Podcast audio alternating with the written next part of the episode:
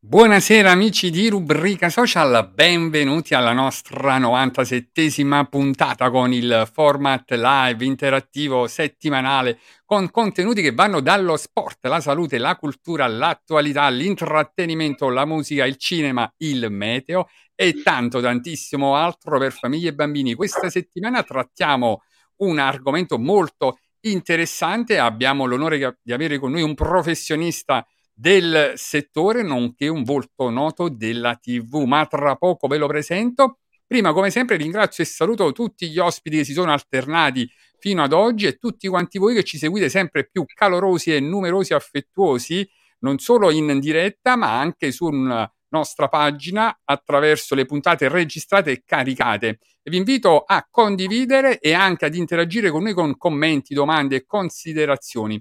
Poi ringrazio e saluto anche tutti coloro che ci aiutano nella realizzazione di questo format, in particolare come sempre il nostro capo staff di redazione Alfonso D'Angelo, il nostro graphic designer Giuseppe Iuliano e il nostro media partner Il Mago Dentista. Vi ricordo che siamo anche in diretta radiofonica su Radio Power Napoli e salutiamo il nostro amico D J Pacco. Allora, prima di salutare e leggere qualche commento, io passo a presentarvi il pezzo forte di questo format, i nostri fantastici opinionisti, iniziando come sempre dal nostro immancabile, eccolo, poeta, filosofo, scrittore, intellettuale, educatore, formatore, pensatore, esperto di etica, maestro di vita, storico, consulente filosofico, aforista, ma soprattutto opinionista, Daniele Buonpane. Mimmo, buonasera, grazie sempre per la splendida presentazione, buonasera a Valentina che mi affianca stasera, stasera sono felicissimo perché ho qui la possibilità di, di parlare, di confrontarmi con una grande mente che poi è stato, come dire, un punto di ammirazione della mia infanzia, il colonnello Giuliacci, a cui diamo un caloroso benvenuto, anzi come direbbe lui, buonasera. Eh, buonasera.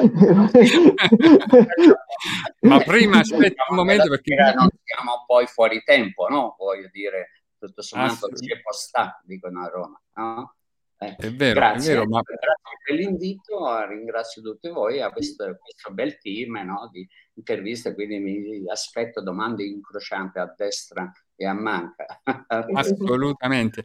Ma prima, Colonnello, le presento e presento anche a tutti coloro che ci stanno guardando l'altra fantastica opinionista, Valentina De Nigris, laureata in giurisprudenza, praticante avvocato, attivista per il sociale, attivista per i diritti, molto attiva nel volontariato, appassionata di teatro e musica e anche di meteo, assidua frequentatrice di eventi culturali e di avanspettacolo, anche lei soprattutto opinionista di Rubrica Social, eccola.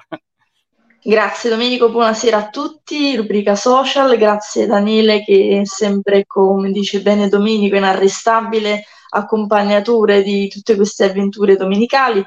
Che dire, colonnello, siamo onoratissimi e non ci aspettavamo eh, questo, questo regalo caloroso insomma, da, da parte sua, questa voglia di sentire le nostre voci e di ascoltare quello che avremo da proporle, e speriamo di eh, speriamo ecco che il tempo ci aiuti in ogni caso. Ed eccolo qua, mamma mia. Sì. Colonnello, allora io la ringrazio per aver accettato il nostro invito e veramente, ecco, non c'è presentazione che tenga, perché lei è un volto noto, è un V I P, è conosciutissimo, è il meteorologo per eccellenza, possiamo dire il colonnello più amato degli italiani. Io la Grazie. ringrazio veramente, perché per noi è veramente un piacere e un onore averla nella nostra rubrica, sa quanto ci tenevamo insomma da, eh, ad averla, l'abbiamo aspettato proprio perché veramente ha fatto un regalo a noi ma anche a tutti coloro che ci seguono. Grazie, ma veramente guarda, fatto volentieri, anzi da un altro punto di vista sono stato negli ultimi eh, due mesi due volte a, Nap- a Napoli al ah. uh, Tejakal, no? Con Fru e Company sì. eh, dove abbiamo registrato qualcosa per una nota azienda, diciamo, che ovviamente non posso citare, certo. Ho fatto dei video eccetera eccetera, per, e vengo volentieri perché voi avete questa, questa disponibilità umana straordinaria dove c'è sempre la battuta che fa ridere eccetera, per cui apprezzo mm. moltissimo lo stile napoletano, lo dico non per fare una sviolinata, del resto non me ne sì. tornerebbe indietro niente, no, voglio dire, se no la stima per Napoli e per il napoletano. E noi la prossima volta che viene però ci avvisi, così veramente ci teniamo a farci una foto e a vederla dal vivo, da vicino. Certo, certo. Eravamo allora a Lucia, dove sta appunto il, il teatro di registrazione, lo studio di registrazione di mm. Teggiata, no? Mm. Vedi, Daniele, allora ecco, non mancherà anche di consegnare un, una bella, un premio insomma al assolutamente, colonnello, no? Insomma, assolutamente sì, assolutamente, eh, assolutamente. Allora prima, Solo... prima di farle fare le domande da Daniele e Valentino e quindi entrare nel vivo, io come sempre faccio, ecco, e per dovere morale lo faccio in tutti gli ospiti, le devo dire anche una cosa, vedrà, qua si troverà bene, proprio come stare in famiglia, una chiacchierata, però faccia attenzione alle famose domande al peperoncino di Daniele Buonpane, perché ogni tanto chi gli mette un po' di piccante in qualche domanda, non so se stasera pure, no Daniele? Ma io credo che il colonnello le abbia affrontate di tutte, quindi non ha paura di me il colonnello. No, no, no, ormai non dire, sono non dire.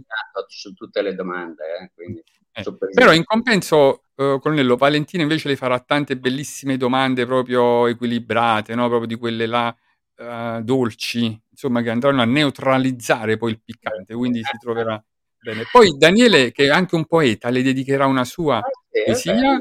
E Valentina invece le dedicherà una belliss- un bellissimo momento artistico a sorpresa.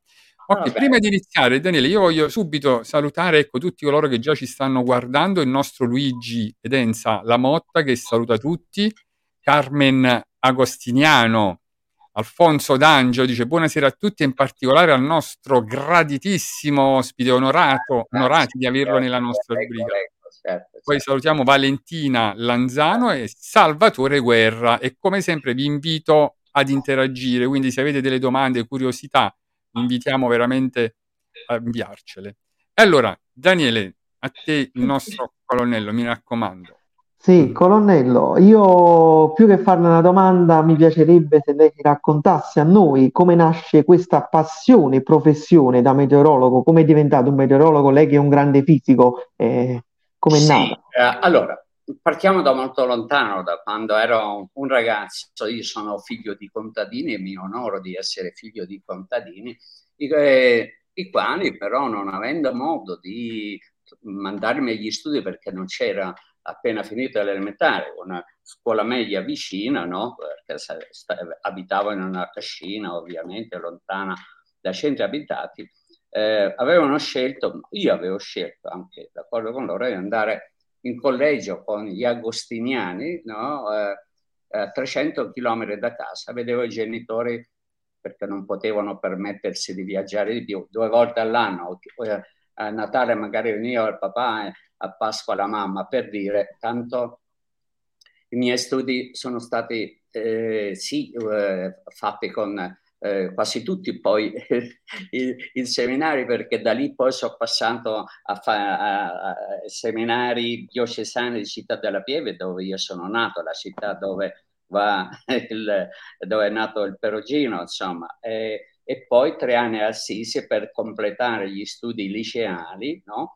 Eh, poi avrei dovuto fare il, il, i quattro anni di teologia e, e diventare sacerdote. In realtà non me la sentivo più. Io in terza liceo classico mi sono dato alla fuga. Mi, mi piaceva più che l'amore per Dio, eh, mi piacevano più le donne, a dire la verità. Eh.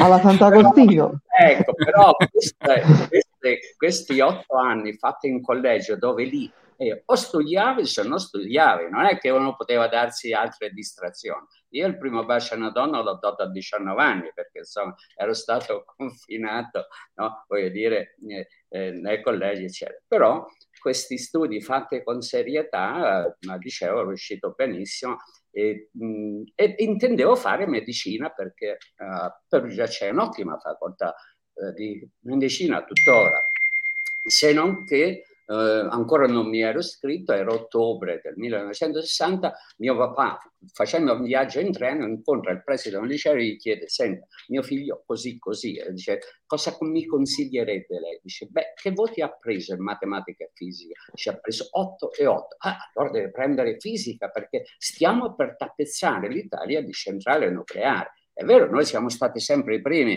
del, nel nucleare, eh? E ci siamo... l'hanno messo tutti il nucleare fuorché l'Italia. Ecco, tanto per in... cosa avvenne? Io ho preso fisica, poi mi sarei specializzato in fisica nucleare, quindi avrei dovuto fare il fisico nucleare. Sempre nel millenovecentosessantatré, se non erro, arrivò il referendum e disse: no, in Italia le centrali nucleari non si fanno. Per cui io ho viaggiato un po' a vuoto, nel senso di: oddio, allora se non faccio il fisico nucleare cosa faccio? Non riuscivo a trovare, diciamo, un posizionamento, un'idea che mi soddisfacesse, tant'è che ho perso un anno cercando di capire con me stesso che cosa avrei potuto fare, se non che, ecco, eh, eh, due anni dopo, eh, passeggiando nel giardino della Sapienza a Roma, dove appunto io ho fatto eh, fisica, eh, con degli amici, e si era accodato un amico più caro, si era accodato un altro amico per caso, il quale per caso dice: io sto seguendo un corso di meteorologia tenuto dal capo del servizio meteorologico. Dice: bellissimo, questo è bellissimo. Beh, dico, lo vado ad ascoltare. Beh, in un'ora ho scoperto la passione della mia vita, la meteorologia, anche perché era questo generale, si chiama generale Fea, eh, veniva in vestita, in divisa, ma poi sapeva incantare quando, eh, diciamo, parlava, no? De, de, de, bellissimo, eh, mamma mia. E, e così, voglio dire, vedete, due minuti, no, nella vita. Se mio papà quel giorno non avesse incontrato il preside, sarei oggi un dottore, non lo so, da qualche parte. Se eh, Eh, quel giorno quell'amico non ci fosse stato per caso e avesse detto queste parole, io non sarei mai stato un meteorologo. Ma ah, anche il mio futuro poi è stato un caso, perché eh, questo generale mi ha detto: attenzione, noi ogni anno facciamo un, un, andiamo un concorso per laureati in fisica da uh, mettere come meteorologi, no? eh, eh, professionisti, no? Per fare le previsioni, sia per tutta l'Italia, come era allora, eh, diciamo, la, tutto il meteo era in mano all'aeronautica militare, sia per i nostri piloti militari. Beh, ho partecipato al concorso, l'ho vinto, no?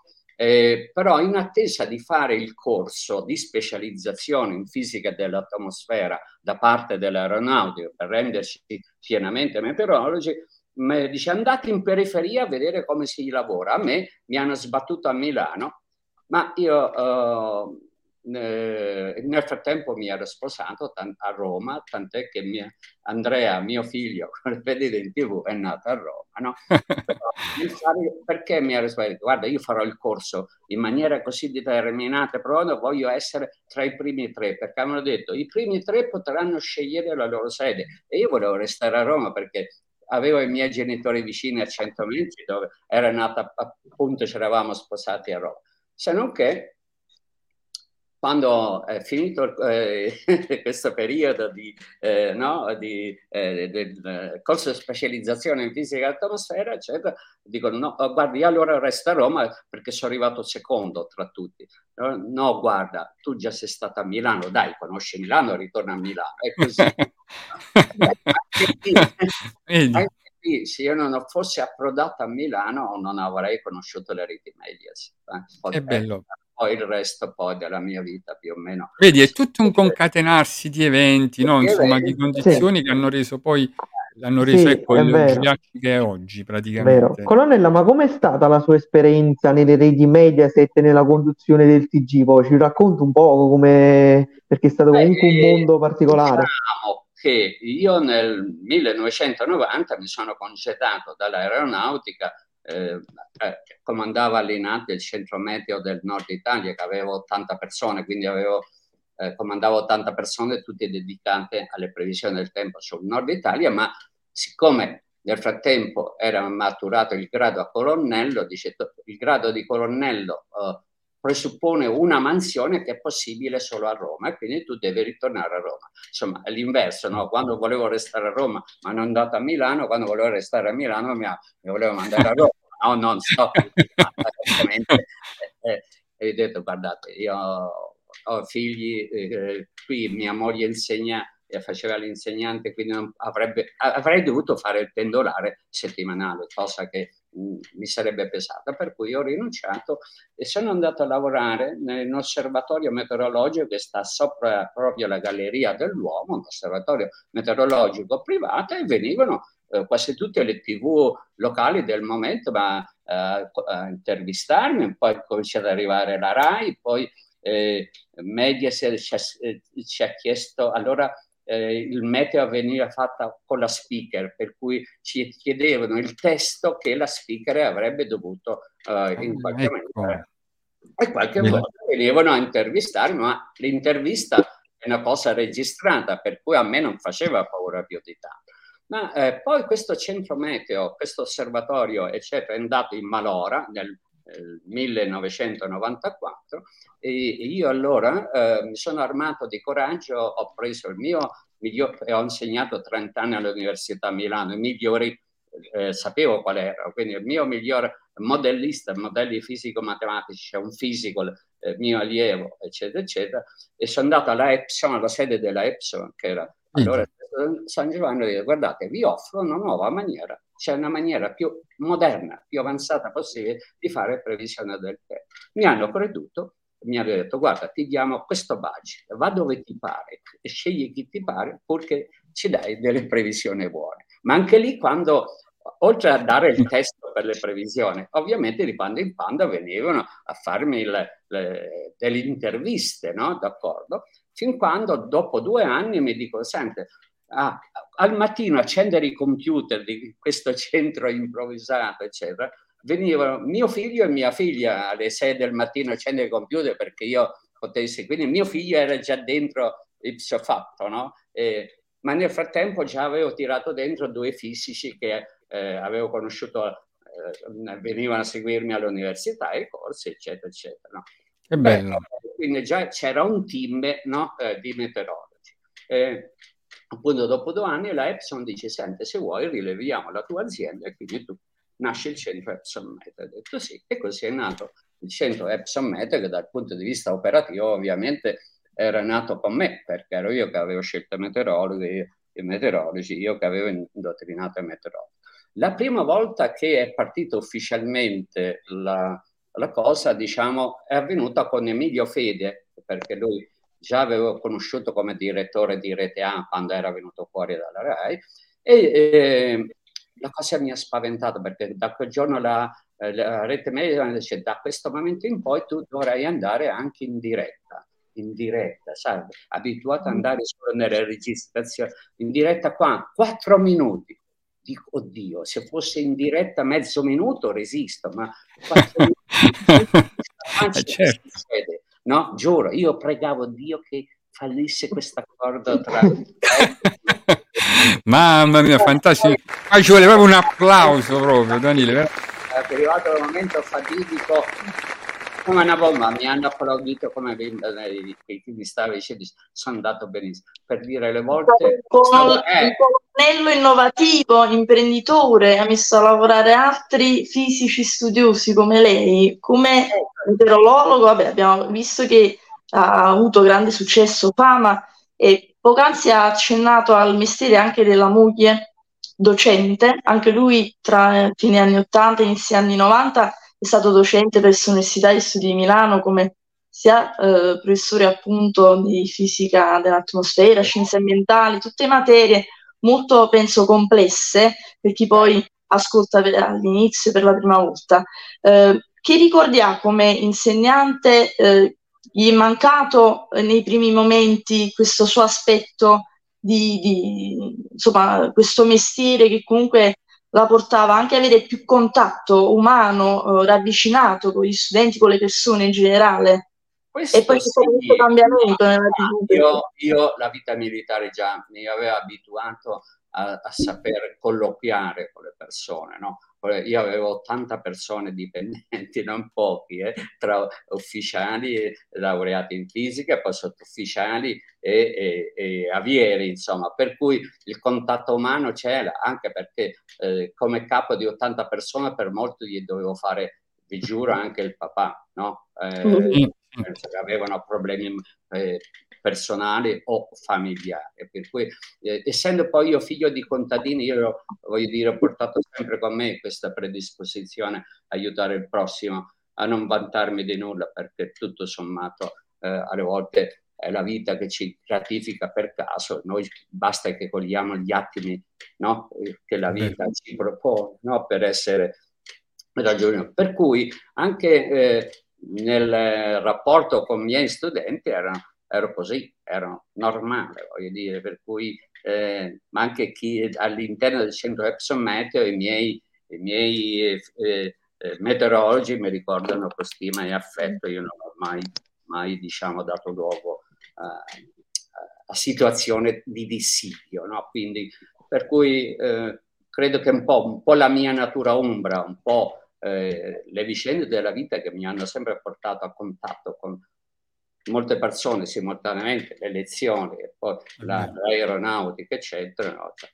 Però voglio dire nella storia con Mediaset poi in realtà ci fu il balzo in avanti quando eh, Canale cinque venne preso in, me, eh, in mano da Mentana e Mentana disse io voglio come meteorologo fisso Giuliacci, ecco, questo è nato, è stato lui. Eh, eh, ci aveva visto lungo Mentana perché poi a lui è stato sempre un grande mio estimatore, tant'è che eh, capitò addirittura una volta che io mi trovavo a Roma perché avevo mia mamma gravissima all'ospedale, eh, sapeva che era a Roma e mi disse guarda se tu vuoi questa sera vieni qui eh, perché eh, Canale cinque andava in onda da, va tuttora in onda da Roma, eh, se vuoi vieni accanto a me, no? Mentre io eh, dico il telegiornale e parliamo un po' di meteo. Purtroppo ero già in treno, ho detto guarda io già sto tornando a Milano, purtroppo ecco, non posso arrivare. Per cui era un grande estimatore e io anzi lo ringrazio per tutti,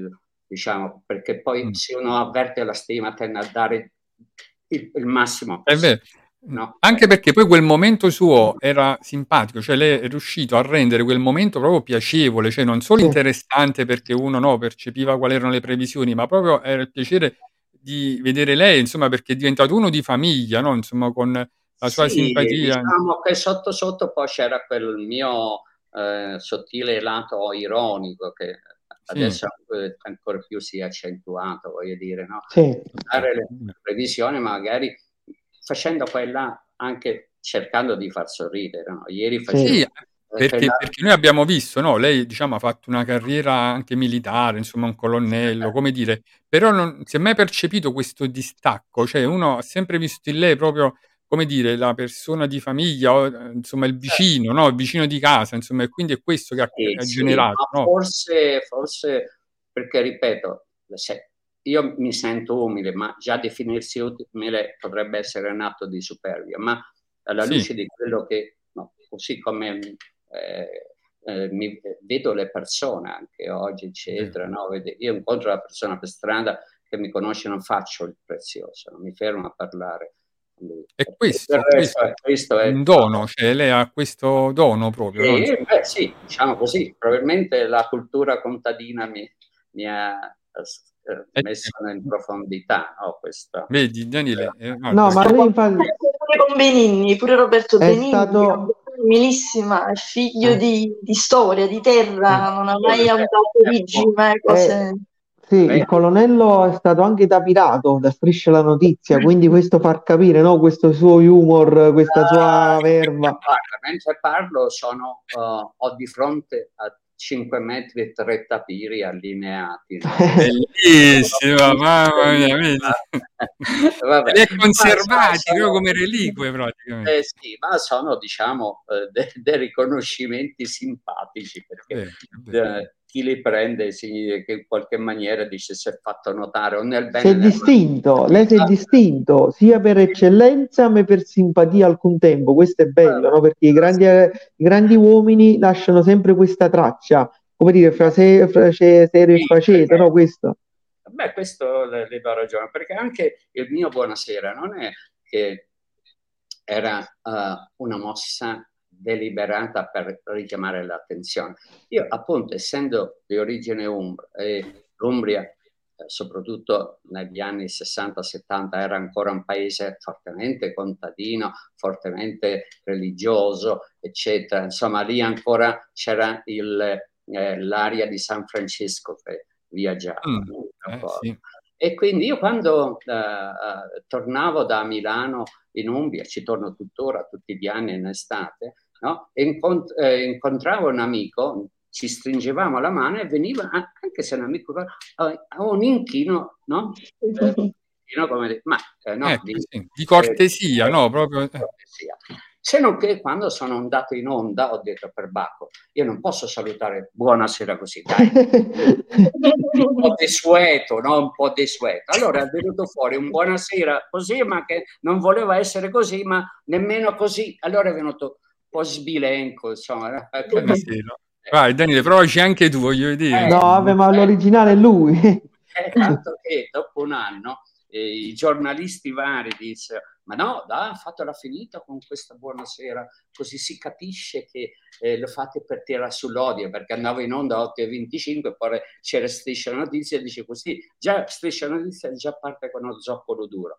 E io penso, la miseria, ma questi pensano che io possa inventare una mossa. Adesso mi invento sul serio. Era giugno, no? Eh, io per non smanacciare eh, uso no? Alla, sempre... quando faccio i video, una penna onde eh, diciamo, gli italiani smanacciamo molto, usavo questa penna, ogni tanto invece di tenerla in orizzontale la mettevo mentre parlavo così e poi la rimettevo così e poi ogni tanto così.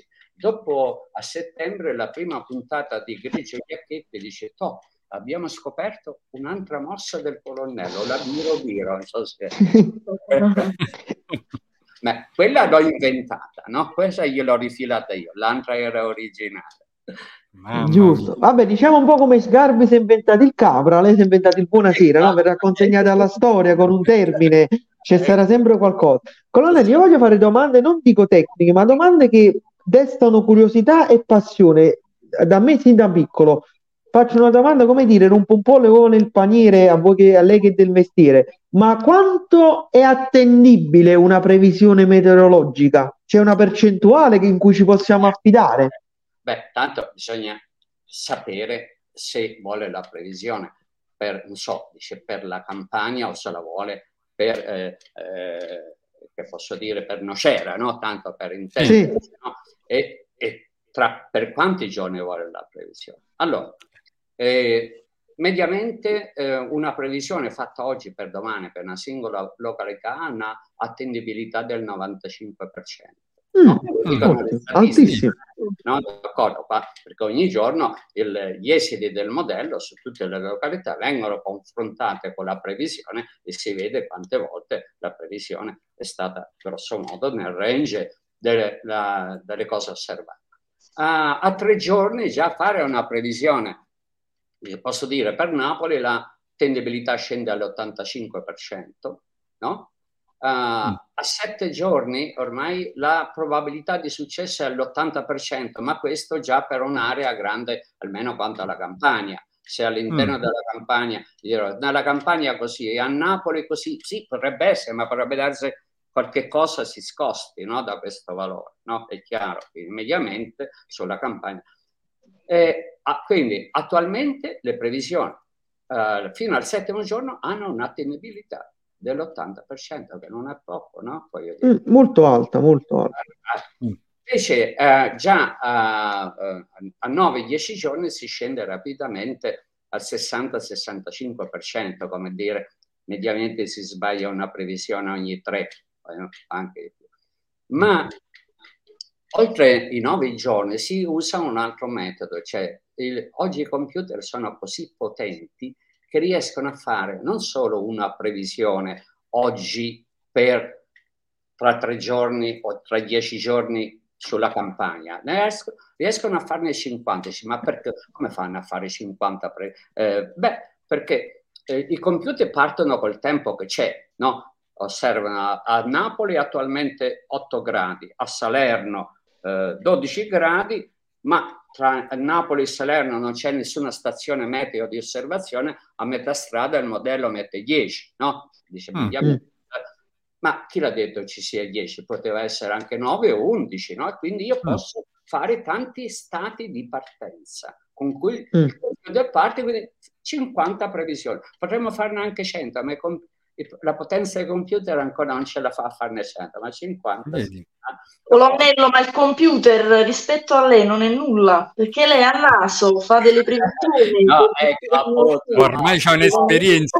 Guarda, l'esperienza, ma eh, poi deve una, avere conoscenza. Eh, le dico con sincerità, le ultime tre ondate di freddo che c'è stata in Italia, io insieme alla mia meteorina, perché è una ragazza che mi aiuta a, a fare eh, video a lunga distanza, se andate su TikTok eh, Colonnello eh, Giuliacci Mario, vedrete che abbiamo molto successo con questa ragazza, eh, abbiamo superato una volta anche un milione di, di visualizzazioni. Wow.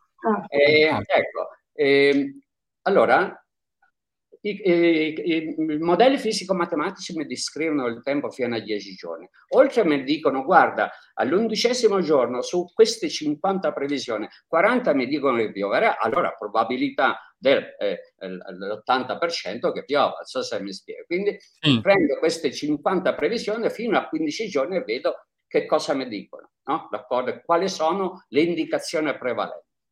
Ma oltre quindici giorni io mi sono spesso eh, in inverno eh, buttato, nel senso che le ondate di freddo possono essere previste prima ancora che il modello si, prevede, si pronuncia, attraverso quello che si chiama l'evoluzione di quel lago, vasto lago di aria fredda che sta fuori, che si chiama il vortice polare, il quale ha dei sintomi pre- premonitori che adesso non sto a dirvi, se no scendiamo o non scendiamo. Io studiando questi sintomi premonitori avevo previsto tutte e tre ondate di freddo, prima ancora che, mentre i modelli dicevano ancora non lo vediamo, non so, quindi ho usato un po' andare al di là dei modelli. Questa sì, fa parte dell'esperienza e conoscenza ovviamente. Ecco perché dico, l'Italia è un paese di navigatori, poeti, artisti e meteorologi.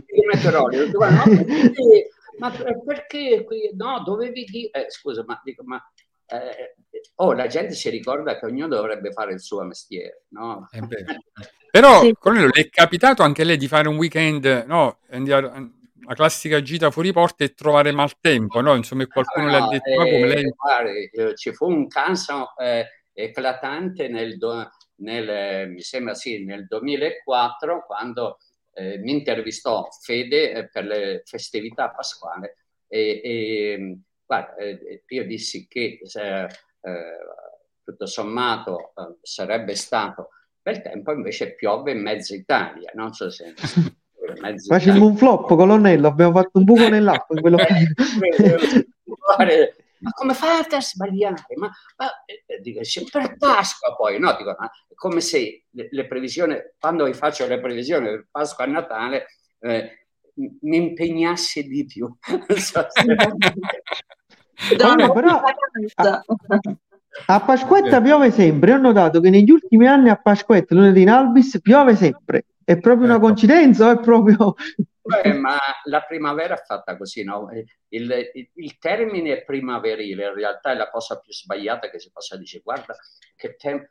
Tempo primaverile, per, come se ci fosse un tempo ideale dove ci sono le nuvole, qualche nuvoletta bianca, i prati verdi, gli uccellini che cantano, e tu che sei in questa eh, visione bucolica de, della primavera. Non è così, perché la primavera ha ancora il ricordo dell'inverno, ogni tanto ti dà qualche stangata fredda, ma è protesa verso l'estate, ogni tanto i trenta trentadue gradi a maggio, ormai le ondate di caldo estive sono la norma, no? Voglio dire, per cui, eh, per cui voglio dire, ecco, eh, primavera, occhio, non è che è sempre così bello.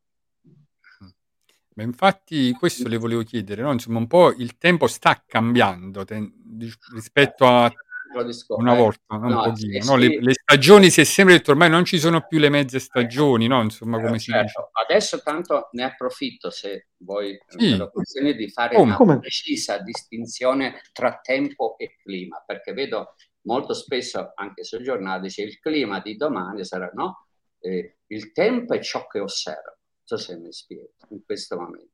Il clima è ciò che mi aspetto, ossia sulla media Di, eh, di, di un trentennio di osservazione a Napoli, no? Posso dire, guarda che a Napoli eh, trent'anni di osservazione giornaliere la, tem- la media delle temperature massime è stata tot, e quindi è quella che io mi aspetterei, no? D'accordo? Questo sì. È il clima, no? D'accordo? Il clima. Sì. Ma in realtà io potrei dire, la, il clima dice che domani saranno quindici gradi, in realtà i modelli mi dicono sono tredici, quindi qui prevedo il tempo. È chiaro? Mm. E lo dico questo perché quando si parla, non so, avrete sentito parlare di queste modifiche artificiali del clima, eh, eccetera, eh, sì, sono sì, una banda sì. Perché il tempo si può modificare, voglio, c'è una nuvoletta, come fa Israele, c'è una nuvoletta che non vuol piovere, gli mando su alcune sostanze che aggregano le goccioline delle nuvole e piove, no? Ma puoi far piovere su venti chilometri di Di, di, di, di, di raggio, voglio dire, no? Su tutto, su tutta una regione, tantomeno su tutto il mondo. Se io volessi cambiare il clima de, del mondo, come alcuni dicono, dovremmo aspettare settant'anni come abbiamo fatto artificialmente. Noi ogni giorno emettiamo venti milioni di tonnellate di C O due perché bruciamo il petrolio. E in, da sessant'anni che lo facciamo, e ecco che è avvenuto il cambiamento. Se volessi modificare artificialmente il clima dell'Italia, non è che posso modificare il clima dell'Italia, modificherei il clima del mondo, perché le sostanze che io vorrei buttare su per modificare il clima mica restano sull'Italia, gli eventi le portano, le spargono per tutto il mondo. Quindi per modificare il clima dell'Italia dovrei modificare il clima del mondo. Il che significa che per sessanta settanta anni dovrei ogni giorno di nascosto portare su queste venti trenta milioni di tonnellate uh, fino a uh, trenta quaranta cinquanta chilometri di altezza nella stratosfera. Se Colone qui, di... sì, diciamo che un... trecento quattrocentomila aerei al giorno. Voi le vedete queste aerei che stanno volando, che sta... diciamo è vero, Colone, possiamo fare al massimo la nuvoletta di Fantozzi, no? Una eh, piccola eh, porzione. No, per dire, giusto, cioè il tempo lo possiamo modificare, il clima no, no. Ossia l'abbiamo modificato ma non volontariamente, ci abbiamo impiegato settant'anni, no? D'accordo? Sì. Colonnello, e in merito alla battaglia degli attivisti, no? Le faccio un nome perché quello là che è stato un po' un simbolo, Greta Thunberg, eh, come vede quella battaglia? Lei crede che la responsabilità di questi disastri ambientali sia dovuta dell'uomo e quindi è giusto fare delle manovre di intervento per cambiare non tanto le abitudini ma proprio lo stile di vita, o crede che le cose sono andate così perché dovevano andare così, il corso degli eventi hanno portato comunque a questo? Lei ci insegna che l'evoluzione dell'uomo è avvenuta proprio a seguito all'estinzione dei dinosauri, eh, diciamo le glaciazioni, le eruzioni, eccetera, no, eccetera. Insomma, vuol dire magari un, un, sono cicli ricorrenti. Sì, bravissimo. Sono cicli ricorrenti che danno luogo a, a glaciazione o a ritorno di eh, terra senza ghiacci, ma questi cicli vanno sull'ordine dai centomila anni, no? Noi parliamo sì. di, eh, non sappiamo nemmeno cosa ci sarà al duemilacento. In sì. realtà È certo che il clima è cambiato per colpa dell'uomo, perché eh, eh, le, questa, eh, bruciando il petrolio emettiamo nell'atmosfera la, l'anidride carbonica, che è un gas serra, ossia cattura eh, il calore emesso dalla terra eh, in maniera invisibile e una parte la restituisce al suolo. Più anidride carbonica c'è, maggiore è questa, eh, è questa ris- eh, ritorno, no? L'effetto serra è benefico, perché se non ci fossero i gas serra nell'atmosfera, come appunto un po' di C O due, eh, il, eh, l'azo- eh, l'azoto, eccetera, eccetera, eh, voglio dire, la, eh, non ci sarebbe l'effetto serra, e senza l'effetto serra la temperatura del pianeta sarebbe circa trentatré gradi più bassa. Adesso sarebbe state quattro virgola otto, no? Ben abbottonati. Beh, allora per fortuna che c'è l'effetto serra, no? Quello che va demonizzato è l'aumento dell'effetto serra, ossia per ulteriore emissione di gas serra come la C O due. Quindi non c'è dubbio che l'uomo l'ha cambiato. Possiamo fermarci? No? Eh, purtroppo no, perché non abbiamo studiato in tempo eh, l'uso delle energie rinnovabili, no? Pensate un po', la Francia ha millecinquecento invasi idrici che servono da una parte per alimentare di acqua le piccole comunità, dall'altra anche per produrre energia elettrica. L'Italia non ne ha nemmeno una, nemmeno una. Andate a cercare le colpe, io le so, e non, ma andate a cercare, le colpe non sono dei governi. I governi purtroppo non, non hanno fatto leggi che consentono loro di dire: se voglio mettere una centrale qui lo decido solo io, e, no, e non vado a interpellare la regione, la quale interpella la provincia, la quale interpella il comune, il quale interve- interpella i movimenti ambientalisti. Il movimento... Diciamo, colonnello, il principio, certo. il principio di sussidiarietà ha distrutto certo. il paese, la sussidiarietà certo. di questi incarichi di deleghe, responsabilità e diritti. Sì, effettivamente, effettivamente. Eh, eh, ora, io non è che critico il movimento ambientale, ma purtroppo dovete sapere che i movimenti ambientali sono alimentati da giovani quali credono, ma giusto che credano in un ambiente pulito, giovani che sanno tra i quindici e i venti anni la, la forza d'urto dei movimenti ambientali, ma sono dotati di molta ignoranza, perché in Italia sì. è l'unico paese che non si studia meteorologia, per cui qualunque... bidone eh, gli si può dare a bere, no? So se mi spiego. Ecco, vedi, questa è una bella... Bravissimo. Eh, allora, dovremmo lottare perché anche in Italia la meteorologia diventi una materia d'obbligo. Una materia Disciplina d'obbligo. Di studio, insieme a scienze della terra, fisica, tutte queste branche che come sono fondamentali alla formazione e allo sviluppo della forma mentis di ognuno di noi, colonnello. Certo, ed è giusto, ne, ne convengo pienamente, anch'io sono favorevole a questa. Le volevo... La meteorologia coinvolge le conoscenze di fisica e di la meteorologia all'ottanta per cento è fisica, al dieci per cento è chimica, insomma. Ecco, tanto per... Ora, io critico i movimenti ambientali e queste frange estreme che hanno impedito le, la costruzione degli invasi, perché eh. i sindaci si sono sempre schierati dietro, dice, ma me l'hanno detto gli ambientalisti, non vogliono. Allora, vogliamo, eh, eh, fatele un po' studiare queste ragazze prima di farle produrre. Bellissimo. È, vero, è giusto, è giusto. Eh, Daniele, vorrei intanto... Un altro, un altro aspetto, il, i termovalorizzatori inquinano, ecco, certo. Bravissimo. Perché non c'è nessuno. Però, se io queste, eh, questa, eh, eh, questi rifiuti non li butto, non li brucio, cosa dovrei farne? Secondo voi qual, qual è la soluzione? Metterle nelle discariche, ma sì. le discariche consumano il suolo, tant'è che il Lazio, la Campania sono le due regioni che hanno comp- consumato tutto il suolo disponibile a discarica e devono spedirle in Germania e lì le bruciano per produrre energia elettrica. Questo è il paradosso. Ma sapete che l- un termovalorizzatore inquina Eh, cioè, pardon, una, una discarica inquina otto volte più di un termovalorizzatore. No, e comunque, se sì. dico non voglio termovalorizzatore, vorrei sentirmi dire: beh, dimmi che cosa ne facciamo di, queste, di questi rifiuti, dimmi, dimmelo, no? È vero. Eh, se le mettiamo di scarica, eh no, perché allora l'Italia diventa tutto un suolo di, di scarica, visto quanti, quanti rifiuti buttiamo oggi fuori casa. Mi spiego? No, purtroppo il dio denaro, siamo sempre in quel discorso là, che praticamente molte aziende, molte grandi multinazionali concordano, fanno intese, cioè accordi sottesi per decidere poi quale terra o meno inquinare, più sì. di un'altra, e ma fondamentalmente rimarrà a tutti noi la, la conseguenza negativa, cioè di dover poi sobbarcarci spese ulteriori, perché poi lo Stato che farà? Si riverserà sul cittadino comune e, e con delle spese, con dei canoni periodici per sopperire a queste poi sì. falle economiche. No, è vero, è vero.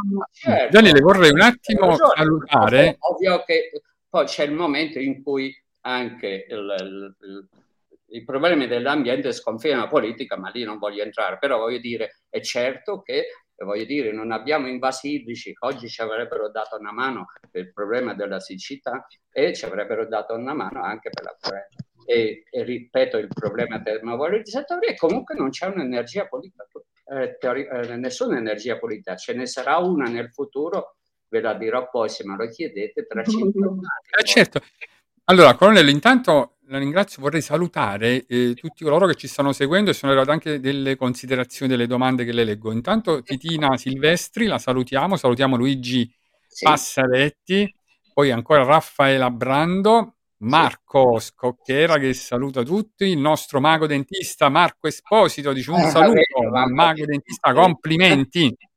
C'è la considerazione di ci dice Marco, stiamo distruggendo il mondo. Ecco. Eh, diciamo, non, se, non, non vorrei essere così mh, pessimista, però, eh, però voglio dire, questo cambiamento del clima, una volta che avremo finito di... Eh, sappiate che intanto il petrolio sarà purtroppo indispensabile per altri venti anni, non se eh. ne potrà fare a meno perché le energie rinnovabili, sì, cresceranno, cresceranno, ma non saranno in grado di sostituire l'uso del petrolio, anche perché... petrolio vorrà, seguirà a essere disponibile in maniera crescente fino a circa duemilatrentacinque duemilaquaranta. Mi spiego, se quest- l'anno passato consumavamo due milioni di barili di petrolio, quest'anno ne consumiamo due milioni più una X, cioè il prossimo anno due milioni più due X, non so se mi spiego, e questo andrà avanti fino, quindi se, probabilmente in altri vent'anni a venire provocheremo un altro cambiamento negativo pari a quello che abbiamo fatto in settanta anni, perché nel millenovecentosettanta mica consumavamo tanto petrolio come adesso, non so se mi spiego. È chiaro? Eh, beh, sì, eh, sì, quindi sì. Occhio per il futuro. Occorrono con urgenza le energie rinnovabili, anche se non sono politiche, anche il fotovoltaico già parte con un peccato originale, perché è prodotto in Cina con centrale a carbone, no? E quindi eh, già... l'ho let... Sì, l'ha detto proprio ieri in televisione sto fatto. Eh, Infatti, Colonnello, c'è Raffaella no, Brando che le chiede cioè, cosa ne pensa dell'energia nucleare come energia pulita? Ecco, allora c'è, distinguiamo tra due, io sono un fisico quindi ne parlo con cognizione di causa, eh, devo fare il fisico nucleare. Allora, ci sono due tipi di nucleare, no? Non facciamo come quel politico appena sentito parlare atomico, ha detto no, atomico no. Allora, nucleare, nucleare da... fissione, cioè si bombarda l'uranio, no? E esce fuori questa energia, non diciamo come, solo che poi alla fine queste barre d'uranio quando sono esaurite non si sa dove stoccare, no? D'accordo.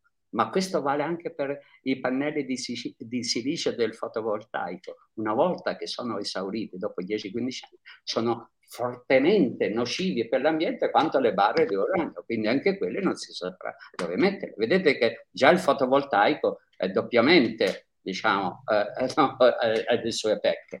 Poi, vabbè, eh, però c'è un altro tipo di energia nucleare, la cosiddetta energia da fusione. Eh, quali sono le sostanze che per produrla? Eh, due eh, cugini dell'idrogeno, il deuterio e il trizio, che esistono nelle acque di tutto il mondo. Ossia, sarebbe un'energia democratica, perché voglio dire, non c'è bisogno di fare le guerre per avere l'acqua, no? Per, almeno l'acqua la maggior parte ce l'abbiamo, e per di più un'energia infinita, perché queste sostanze che possono essere estratte dall'acqua vengono rinnovate ogni giorno dai raggi cosmici, per cui è un'energia infinita, quindi democratica, non ho detto cristiana, democratica è infinita, no? Ma l'acqua è citata come bene comune, res comune, ma in realtà purtroppo stanno privatizzando anche quella. Eh, eh, vabbè, dobbiamo andare nel politico, però attenzione, stiamo facendo geopolitica oggi, veramente. Ecco, mamma mia. Però allora, però Colonnello, dice Marco Esposito che lei è un mostro di sapienza, vedi? No, dai, dai. E non solo, ma poi riesce a comunicarlo in modo così facile, ecco, e comprensibile, che veramente fa appassionare ma, tutti. Vero, no? Vero, Colonnello, io sto pensando di iscrivermi a fisica, cioè nonostante eh, già sia laureato in filosofia, mi sta facendo appassionare. Mi sembra di ritornare a vivere le puntate di... È, la, è, la, è, la, è la scienza che fa conoscere veramente il novanta per cento di ciò che sta intorno.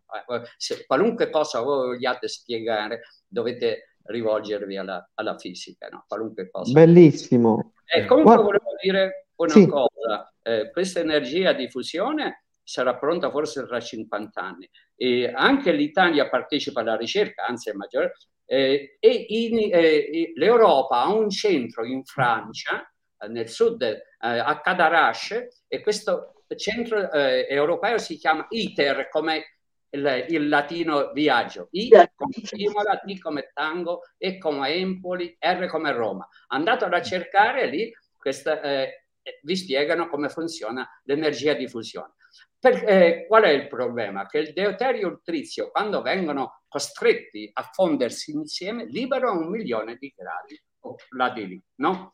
Un milione di gradi, non c'è contenitore fisico che possa contenere questo plasma infuocato a milione. Allora, come si, siccome è un plasma carico, pieno di cariche, si cerca di contenerlo con forti campi magnetici, no? Come delle pareti virtuali. Ma per fare forti cari- eh, eh, campi magnetici occorre tantissima elettricità, e quindi attualmente l'elettricità spesa per ottenere la fusione da quale produca elettricità, l'elettricità spesa è maggiore di quella ottenuta. Ma già un mese fa, per trenta secondi, in un analogo centro dell'Inghilterra sono riusciti a mantenere in vita per trenta secondi, cioè l'energia prodotta è stata maggiore di quella consumata. Quindi siamo sulla strada buona. Siamo proprio sulla strada, sì. Ottima. Colonnello, le, mi sembrava di sentire E eh, uguale mc al quadrato, Albert Einstein, no? Quando parlava di energia, massa. No, mamma mia, veramente. Allora, ci dice Marco, le energie rinnovabili dovrebbero essere il nostro futuro. Dovrebbero Bisognerebbe puntare proprio sull'economia futuro. circolare. Sì, dovrebbero essere il nostro futuro fin quando non arriva l'energia di fusione. Per forza, dobbiamo scendere, scegliere il male minore. Io ho detto che l'energia eh, fotovoltaica non è eh, pulita, vi ho detto perché. L'energia eolica non è pulita perché eh, eh, inquina il paesaggio ambientale, no? Rende brutto il paesaggio ambientale, poi fino a cinquecento metri è anche piuttosto rumoroso. E, certo, i rifiuti che inquinano, non c'è dubbio, le vorremmo bruciare, ma dicono che non è proibito bruciarli, no? Ancora in Italia. Allora mettiamole nelle discariche, facciamo sì che l'Italia alla fine sia solo eh, trecentoventimila chilometri quadrati di discariche. Spero, spero di no, perché non c'è altra soluzione. Non possiamo pensare di spedirli pagando in Germania, dove poi ci producono energia. Esatto. No. Però io le volevo chiedere, ecco, una curiosità, no? Insomma, giusto, ecco, al di là di tutto il ragionamento, ma le hanno mai proposto un incarico proprio politico? Perché lei, che ha tutte queste competenze, conoscenze, no? È una persona poi per bene dell'ambiente, eh, no, insomma, come dire, no, sì, state in due occasioni in cui, non posso dire chi, eh, cioè per quale fazione ovviamente, ma in due occasioni in cui mi hanno chiesto se volevo fare eh, partecipare alle elezioni politiche per deputato. Eh, mm. Ho rinunciato perché... No, ma più come eh, deputato, proprio come ministro. ministro. Ecco, le devo, le devono perché dare lei c'ha delle, c'ha delle competenze, eh, delle no, capacità. No, ma veramente... Insomma. Se è meglio che il ministro, che posso dire, dell'ambiente sia veramente un politico o un esperto. Sì, bravissimo. Sa meglio convincere e portare avanti le, le, le sue idee. Se un tecnico sa dire tante verità, ma nessuno lo ascolta. Non so se mi spiego. Ecco, ecco. E questa, sì, e questa però è un po' di amarezza, insomma, ci lascia con l'amaro in bocca questa è vero, riflessione. È, è il mio pensiero. Poi no, è giusto. Dirmi, le, eh, no, le, dico, le dico io una cosa, lei è una persona troppo per bene per fare politica, purtroppo. No, no, per questo... Eh, comunque voglio dire, mh, sa qual è il problema? Dice, vabbè, allora tra cinquanta anni il problema lo risolveremo. Non ne sono certo, perché in fisica c'è il cosiddetto problema del, eh, dell'instabilità, cioè potrebbe darsi che noi raggiungiamo un momento nel clima di non ritorno, cioè che mm. non si possa più tornare al clima che avevamo venti, trenta, quaranta anni fa, quando smetteremo di inquinare con la C O due. È possibile? Sì, certo che è possibile. Io vi porto questo esempio. Immaginate una pallina che oscilla dentro una concavità e accanto c'è un'altra concavità, analoga, cioè una pallina che oscilla in questa concavità, poi c'è la montagnola e poi giù un'altra concavità. Se questa pallina eh, non gli date troppa forza, seguita a oscillare lì dentro, come dire, il clima non uscirà mai. Oscilla, ma non si allen- ma allontana molto dalla... Eh. Ma se gli do, gli do una spinta troppo forte, va a finire nell'altra concavità e non tornerà più indietro. Avete capito cosa voglio dire? Sì, come no, abbiamo capito benissimo. Eh, eh, diciamo eh, esageriamo i cambiamenti del clima troppo, potrebbe darsi che poi non riusciamo più ad avere il clima che avevamo eh, cinquanta anni fa, è chiaro. Mm. E si arriva a un punto di non ritorno praticamente. Si chiama al punto di non ritorno. Di non ritorno. Eh? Lo Valle, ha mai me... pensato di scrivere proprio un libro con tutti questi pensieri? Un trattato, un trattato. Una decina con, da solo con i miei, eh, eh, i miei meteorologi fisici del Centro Epson. Eh, sono una decina da casa editrice, tanto Alfa Test che ha pubblicato questo Come? Libro. E tutti noi conosciamo, chi è che non conosciamo eh, Pateschi, eh, partecipato, no? Ai concorsi, no, concorsi pubblici. Abbiamo scritto un libro di curiosità più sfiziose, non so, del tipo, cioè, con mio figlio, eh, del tipo ci si bagna più stando fermi o correndo. O cammina, eh, bello questo. Eh, I meteorologi preferiscono le donne con i capelli rossi, mi dispiace Valentina, chiedo venia. Buona, Valentina, allora ti devi fare i capelli rossi, eh, insomma, per la prossima. No, i capelli mediali in piccolo con il rossetto, ma non, non fa nulla. No, dai, volete sapere perché preferiscono le rosse? Allora c'è in, in meteorologia uno strumento per misurare l'umidità dell'aria, no? Per dire percentualmente settanta per cento, è un fascetto di capelli umani, perché i capelli umani hanno le stre- la grande proprietà di allungarsi molto quando l'umidità aumenta e di accorciarsi molto quando l'umidità diminuisce.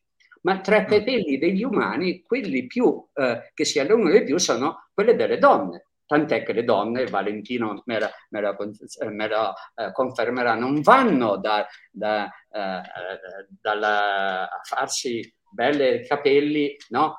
Quando piove, perché sanno che è inutile l'umidità, dopo l'umidità che fa male, i capelli eh, si allungano e tendono a arricciarsi, no? D'accordo? Sì. Sono, io adesso un po' so com'è, non posso più provarlo, però neanche io più di eh, Colonne... ecco, Colonnello. Ecco, quindi quelle, quelle delle donne rosse, quelle delle donne le migliori, ma tra le donne ce n'ha prima le rosse, poi le bionde, poi le more.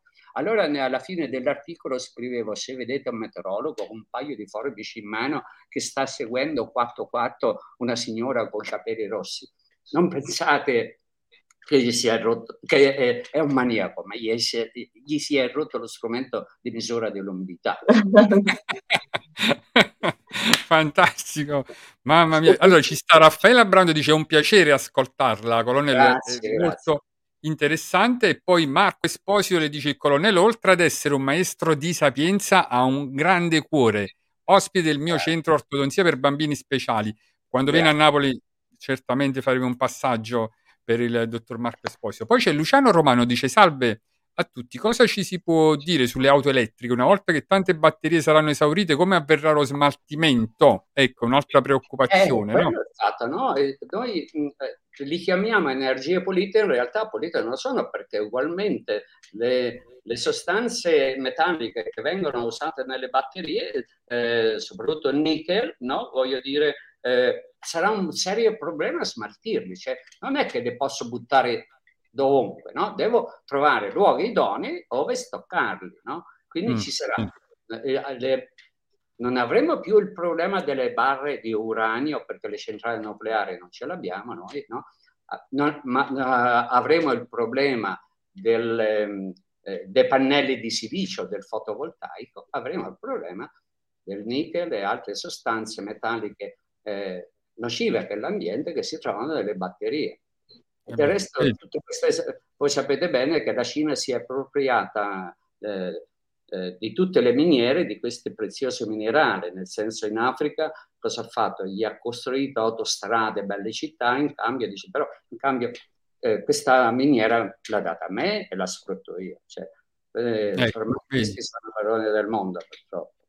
Complimenti al colonnello da parte di grazie, Carmen grazie, no, Agostiniano, vedi, insomma c'è sempre, come dire, tanto affetto per il colonnello, perché ripeto è come avere, ecco, in diretta uno di famiglia, insomma, al di là proprio delle competenze specifiche, ci dimostra veramente oggi, no, insomma, con i suoi guarda discorsi, colo- è vero, la... no, il...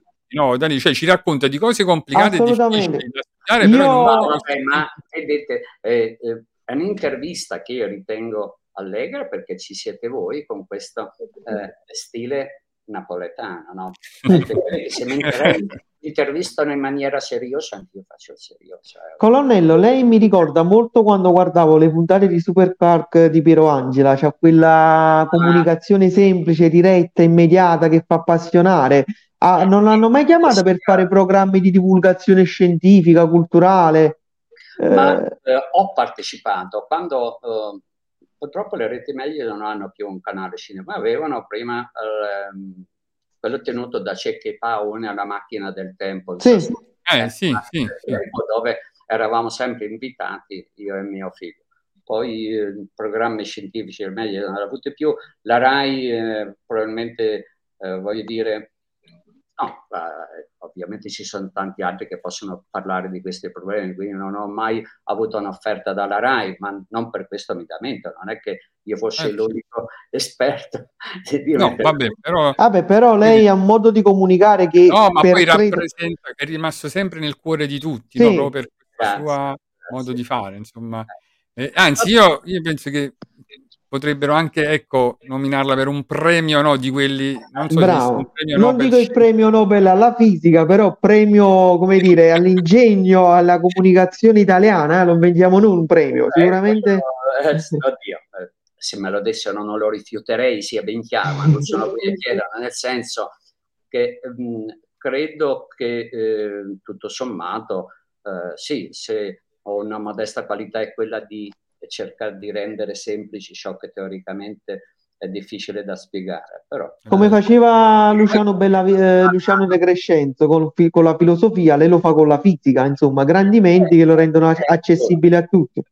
No, ma ognuno di noi sa di avere delle qualità, così come sì. sa di avere delle defaglianze, no? Quindi se io posso dire eh, la mia migliore qualità, dico, non è in caso che ho insegnato per trent'anni all'università, non perché l'abbia chiesto io, ma perché hanno me l'ha chiesto l'università di insegnare, no? In due università di Milano. Evidentemente forse ai ragazzi piaceva come spiegavo, insomma, quindi... Eh... Mm, com'era severo, prof, com'era severo, insomma, gli esami vabbè, con... vabbè, insomma, è probabile, ecco, se no mi avrebbero dato un calcio nel sedere. Dice, severo ma giusto, eh, diciamo severo ma giusto. Eh, ma io volevo una curiosità.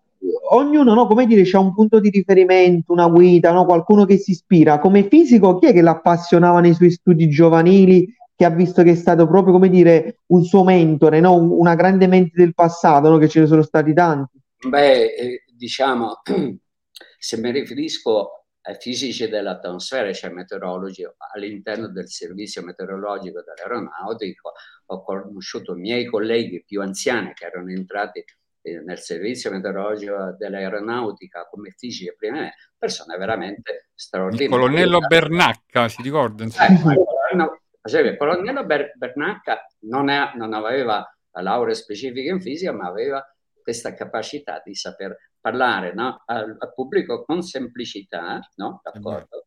E, eh, e poi aveva, voglio dire, eh, anche, anche la voce alle volte, no? Le tonalità, ah, il timbro sì, della voce contano molto, voglio dire. Però, senz'altro... Ma noi, noi, noi sappiamo anche una cosa, no? A parte che lei è un grande sportivo, amante di tennis, insomma, ancora oggi, no? Penso, ecco. eh, è difficile batterla. Ma poi sappiamo anche che, diciamo, ecco, Barbara D'Urso pure, no, la corteggiata, insomma, no, in, no, nei suoi programmi, diciamo, scherzosamente. È, diciamo. Sì, beh, essendo una parola, è stata una cosa simpatica perché... Eh, perché per, per tre anni io ho fatto il Mattino cinque con lei, no? E era venuto fuori che fingevamo di essere innamorati. E lei, allora, mi davano, in genere stavamo insieme quattro minuti, due dedicati qui a, a, a, a, a, a, diciamo, a fare salotto e due poi veramente le previsioni del tempo. Nel fare salotto io eh, avevo preso l'abitudine ogni volta che venivo di leggere una poesia, una poesia da me... Mm. Adesso se ne portavo una, se ne portavo una, ma sempre riferita a lei con termini eh, riferiti eh, termini meteorologici, no? Dice, io, te, il vento. Adesso non ricordo, però voleva dire, guarda, in questo momento eh, ti ho pensato, è partito un bel pensiero, un refolo di vento lo sta portando verso te, ma messo in poesia, non so se bellissimo. Lei, ma... facevamo finta di essere innamorati, no? Eh, E quindi uh, avrò scritto una cinquantina di queste poesie, no? Che sono, sì, ehm, tutto sommato erano venute anche bene. Colonnello, faccia attenzione che Daniele si ruba le idee, eh, insomma, non perché pure lui fa poesie e poeti. Diciamo, Colonnello, il suo con la D'Urso è stato un amore platonico. Platonico, certo. Anche un amore televisivo, ci fu, diciamo. Ci fu uno scherzo, cioè io sono stato oggetto di scherzi a parte tre volte, ma Barbara D'Urso è uno degli scherzi avuti. Io ho fatto da, uh, da Trade Union, che, no? eh, se volete ve lo racconto. In pratica, sì, eh, sì. Lo scherzo era in questo. Io uh, dovevo, uh, io avevo invitato la Barbara D'Urso a pranzo, dice, guarda, abbiamo tante foto fatte insieme, eccetera, te le faccio vedere, ho fatto un libro che vorrei pubblicare, però prima ovviamente vorrei anche la tua approvazione, dove siamo insieme nello studio, eccetera, eccetera, no? Eh, E lei, sì, sì, va bene, allora ci troviamo al ristorante tal de tali, e io eh, comincio a sfogliare, fingo di sfogliare queste foto e poi dico, guarda, Barbara, a dire il vero, io non, il libro era una scusa, io è che mi sono innamorato di te. Questo, oh, disgraziato, ma come hai innamorato? Vieni qui, eh, ma come puoi essere innamorato di me? Ma, eh, so, discussione così a non finire, no? Quindi... Poi è intervenuto anche mio figlio perché mi cerca, fingeva che mi cercava e ha saputo che ero lì con la barba. Ma cosa fate voi due insieme? Una sceneggiata di questo. Pure atture, insomma, abbiamo anche un colonnello atture. Insomma, non manca nulla della, della... Ma sì, a me piace ridere, scherzare, essere ironico, e eh, quindi eh, che bello. È un po' del mio modo d'essere. Giusto. È proprio arrivato il momento della poesia dedicata a lei, eh, eh, ah, sì. Colonnello, perché deve sapere che Daniele, insomma, non vedeva l'ora di poterle dedicare una sua poesia. Lui è poeta, da, d'altra parte, insomma, e quindi scopriremo, no, Daniele, arriva anche la musica che ti accompagna, no? Diciamo che io non sono ne... io non sono nemmeno l'inchiostro della biro del colonnello, metaforicamente parlando, da poeta, quindi colonnello si accontenti, diciamo. Allora, la mia poesia che ho scelto per oggi è tratta dalla mia pubblicazione del libro Aneliti Poetici della casa editrice L F A Publisher. Ho scelto una poesia che richiamasse le quattro stagioni, perché c'era il meteorologo, dovevo comunque trattare a tema. Una poesia d'amore, perché ho visto che lui, come direbbe De Crescenzo, è più un uomo d'amore che di libertà. E la poesia, colonnello, si chiama Amami sempre. Mm. L- prova a leggerla, non sono un dicitore, però, però ci proviamo. Sono molto sensibile ai sentimenti. Sì, amami sempre come si ama la primavera con lo sbocciare di nuovi fiori. Amami sempre come si ama l'estate con il sole e il caldo addosso. Amami sempre come si ama l'autunno con le foglie secche a terra. Amami sempre come si ama l'inverno, con la pioggia e il freddo. Amami sempre in ogni nuova stagione. Che eh, stai con me? Ah, eccoci qua. Bravo, bravo, bravo Daniele, lasciamoci un applauso per chi si impegna sempre. Allora, complimenti sinceri, eh. Ora sai qual è il problema? Che con quella può conquistare una fanciulla. Se ne vuol conquistare quattro, gli metti solo o la primavera, o l'inverno, o l'autunno. Eh? Vabbè, è vero, ma no, molte persone Adesso... Sono meteoropatiche, Colonnello, sono meteoropatiche, abbinano le emozioni del cuore al tempo, quindi io non so come la giornata gliela leggo tutta. Quindi c'è da stare attenti, perché l'umore è labile, è come il tempo.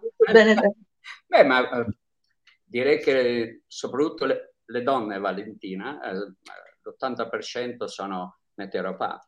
Anzi, sì. Una delle curiosità anche voi, eh, è vero che siete più freddolose degli uomini, cioè mediamente avvertite mezzo grado in meno rispetto agli uomini. Allora, se ah, ecco. eh, io dico sempre appunto a mariti che devono riscaldare le mogli, eh. allora, per, dice, come si fa a stabilire? Beh, non basta me- prendere una bacinella d'acqua, mettiamo, prendiamo mille uomini, dice di che temperatura senti, fanno la media di queste temperature, di là provano con mille donne e viene fuori sistematicamente che voi siete me- mezzo grado, eh, avvertire mezzo grado in meno. Uno potrebbe dire, ma cosa vuoi che sia mezzo grado? No? Alla febbre. No, quando, eh, eh, penso di avere qualche linea di febbre. Prendete il termometro e viene fuori trentasette. Significa che senza il termometro voi siete stati in grado di apprezzare mezzo grado in più, vero? Ma allora, certo, mezzo grado in meno ugualmente non provochi maggiore sensazione di freddo? È vero. Se avete mm. più freddo, l'ottanta per cento delle donne è più freddolosa dagli uomini. Non so se Valentina uh, fa parte di questo ottanta per cento. Io sto sempre sciarpe, colli, se sì, anche portate su lana. Con tutto sì, che fanno quaranta gradi all'ombra.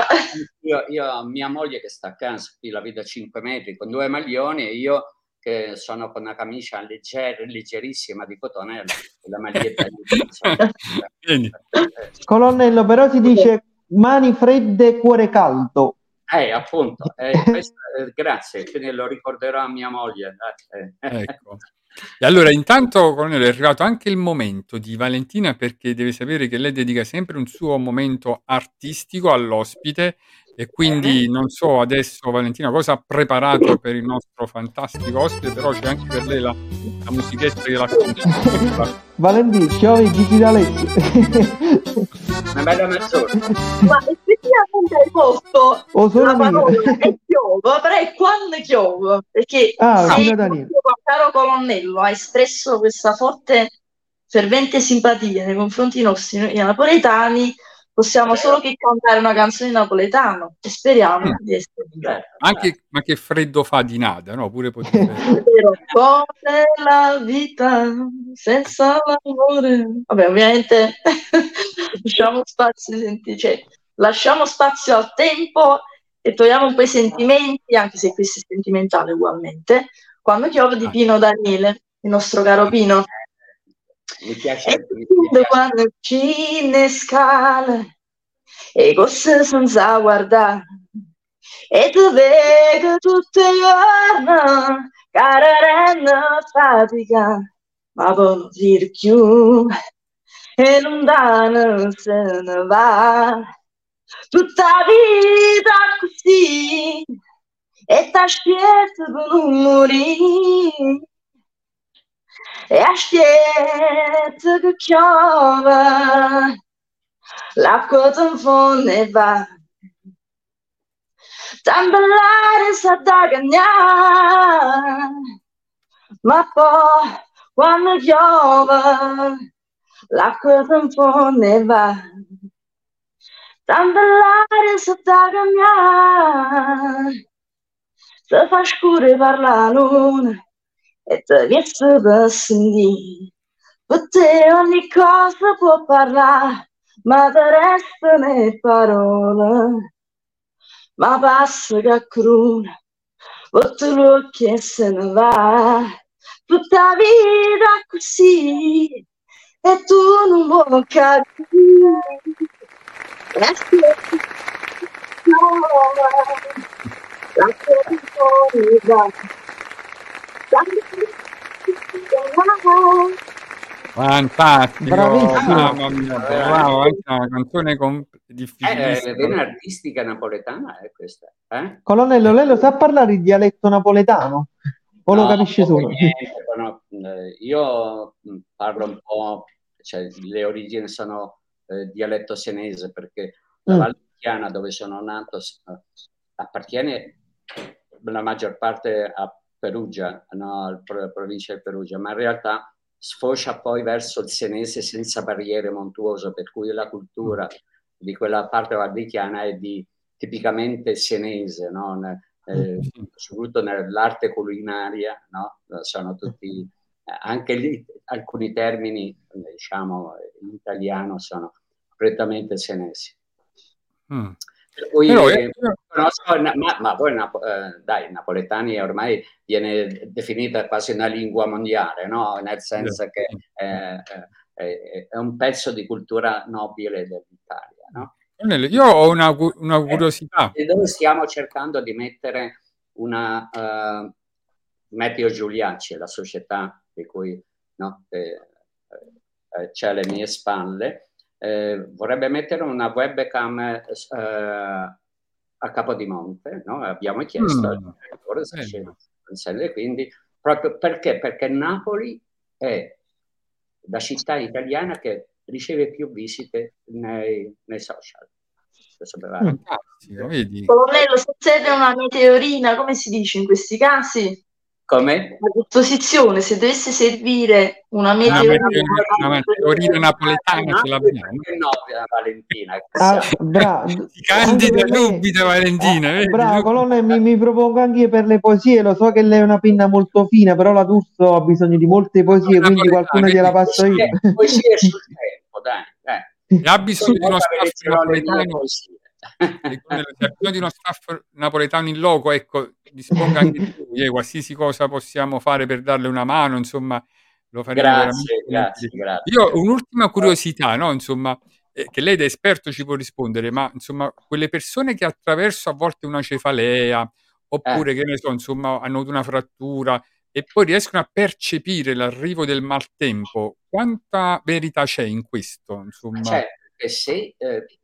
è molto semplice rispondere. Io ho scritto un libro, eh, Dottore mi fa male il tempo, per dire le connessioni tra il meteo e la nostra salute.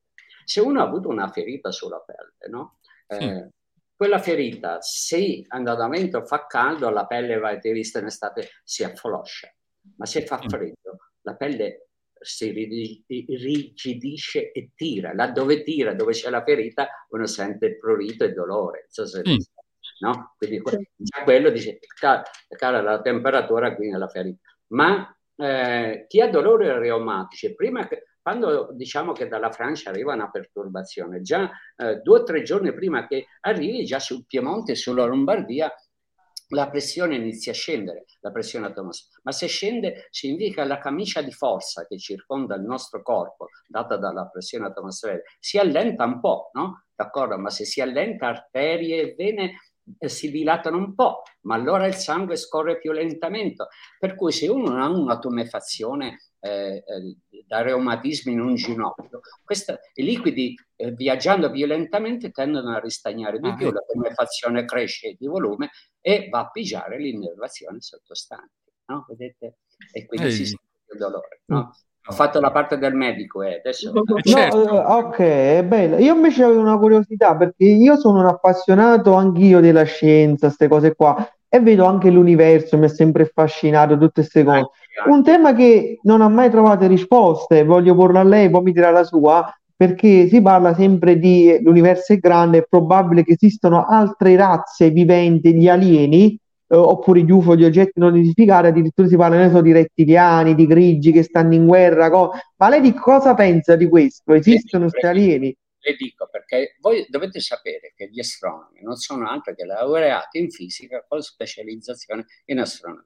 Ciò detto ah. significa che l'astronomia è mia portata di mano e anche una delle mie passioni, no? D'accordo, allora eh, la teoria più recente eh, circa l'universo è che non esiste un solo universo, ma esiste un'infinità di universi. Ah, multi universi, bello. No? Quindi in questo istante c'è un, un Big Bang di un universo che nasce, invece un universo che muore. Ma se, attenzione al paradosso, se esiste un'infinità di universi, in un campione infinito, infinito che non esiste mai, esisterà senz'altro una galassia simile alla Via Lattea, esisterà senz'altro all'interno di questa galassia un sistema solare simile al nostro, e all'interno di questo sistema solare esisterà senz'altro una terra simile alla nostra, e su quella terra simile alla nostra ci saranno tante persone, una delle quali la assumerà a Valentina. Oh, eh. Ecco. Ecco. No, non siamo parenti con costoro, magari sono ancora all'età della pietra, magari ancora devono nascere o, o sono più sviluppati, eh, no, più, anche più sviluppati di noi, eh. In un campione infinito questo diventa una certezza. Beh, poi vi sono altri paradossi, voglio dire, se noi diciamo che il nostro universo si espande, significa va a occupare una regione dove prima non c'era nulla. Mm, il vuoto. Allora il nulla esiste, perché se viene occupato, dice, l'universo si espande, va a occupare il nulla, e quindi il nulla, il vuoto esiste. Mm, bravissimo. Vabbè, nulla è ciò che non esiste in senso proprio, il vuoto sono degli spazi da colmare, no? Da riempire. A volte eh, sento sì. pure questa ipotesi, noi uomini invece di occuparci della terra pensiamo come vivere sulla luna o su altri pianeti invece di guardare la nostra terra. Eh sì, però quella è una necessità. Io credo sia un istinto primordiale, perché la Terra tra eh, circa un miliardo di anni già non sarà più abitabile, no? Mm. E poi successivamente il Sole, quando diventerà una stella nana, fagociterà tutti i pianeti, compresa la Terra. Quindi la fine della Terra è certa. Allora l'uomo si deve eh, dar da fare per uscire dalla culla prima che sia troppo tardi. Ecco questo istinto, no? Che ci porta a voler uscire a tutti i costi eh, da, eh, dalla terra. E, ecco perché eh, si, i telescopi spaziali, come adesso quello lanciato appena da pochi mesi, si cercano di studiare i cosiddetti esopianeti, cioè pianeti eh, di altre stelle che abbiano eh, che contengono due cose fondamentali: un'atmosfera e l'acqua, no? Come dire, mm. in un futuro aspettateci, perché potremmo arrivare lì. Mamma mia, ma in un futuro, no? Visto che abbiamo sempre letto, insomma, anche nelle serie a volte si è visto il teletrasporto, Colonnello, potrà mm. mai verificarsi questo eh, famoso teletrasporto? Materializzarsi? Che... No, no, è, è stato fatto, verificato, no? È stata presa una particella subatomica, eh, a Londra, etichettata, quindi mettiamoci che la riconosco con una X sopra, adesso lasciamo stare come faccio, sì, sì. E, eh, la spedisco giù a, a Sydney in Australia e l'hanno ricevuta, ma la particella esisteva però simultaneamente a Londra e giù, era in tutti e due. Ah, ecco. eh, questa è un po' quella che si chiama la fisica quantistica, dove si chiamano questi paradossi. Che bello, vedi, incrociamo eh, le eh, eh, infatti, Colonnello, poi diciamo tra Margherita Hack, Zichichi, tutti questi big, no? Come, diciamo così, lei chi, chi, chi, chi come dire, con chi si rispecchia di più? Con chi c'è una certa mh, empatia, una certa linea di pensiero? Beh, io quello dell'astronomo inglese, no? Che è scritto adesso uh, Oxy, eh, H A, uh, eccetera, Hawkins. Eccetera. Sì, oh. eh, che è quello che ha lasciato veramente il, un segno profondo nella nuova concezione sì. dell'universo, no? Che tutti quanti ormai sposano. Poi la nostra grande eh, astronoma eh, eh, di Trieste, no? eh, è stata anche lei una grande, nel senso che sapeva spiegare con semplicità le cose complesse dell'universo, perché capire l'universo è un po'... Già capire la realtà, perché io potrei mettere in crisi una persona dicendogli guarda, cioè, da qui si capisce anche perché la scienza spesso diventa filosofia. Cioè, se eh, in questo momento a casa di eh, Domenico non c'è nessuno, no?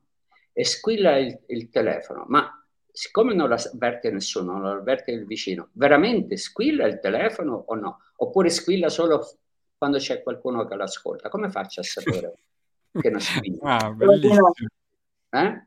È la concezione bravo, come, come, come sia importante capire che in realtà tutte le materie sono in simbiosi tra di loro e quindi viaggiano insieme, no? Infatti, proprio nei viaggi che abbiamo stato. La filosofia è nata per dare le risposte laddove la scienza non riesce più a darle, no? Colonnello, ma una scoperta che le avrebbe fatto piacere fare, cioè per aiutare il mondo, insomma, qual è? Diciamo, se lei è... Arriverà la scoperta del momento, secolo, no? No? Diciamo, nel... una scoperta, qual è? Ma direi la scoperta, la scoperta direi è senz'altro tutto quello che è la, la fisica nucleare, ecco, e dire abbiamo eh, forse, vabbè, è stata approfondita, guarda caso, di, di più da, dagli italiani, se per, siamo anche Majorana, eccetera, voglio dire, i nostri fisici dell'inizio del Novecento erano già eh, sulla strada ottima per capire com'è fatta la materia, perché se, vedere che la materia è fatta di queste particelle piccolissime, cioè senza vederle, senza toccarle, ma immaginarle che ci sono, insomma, è, è una conquista della scienza, no? Quindi, beh, vorrei dire senz'altro per me Fermi, no? Eh, perché è quello che poi ha sintetizzato tutte queste conoscenze, no? Eh, essendo un fisico, poi ovvio mi viene spontaneo a pensare. Eh? Mm.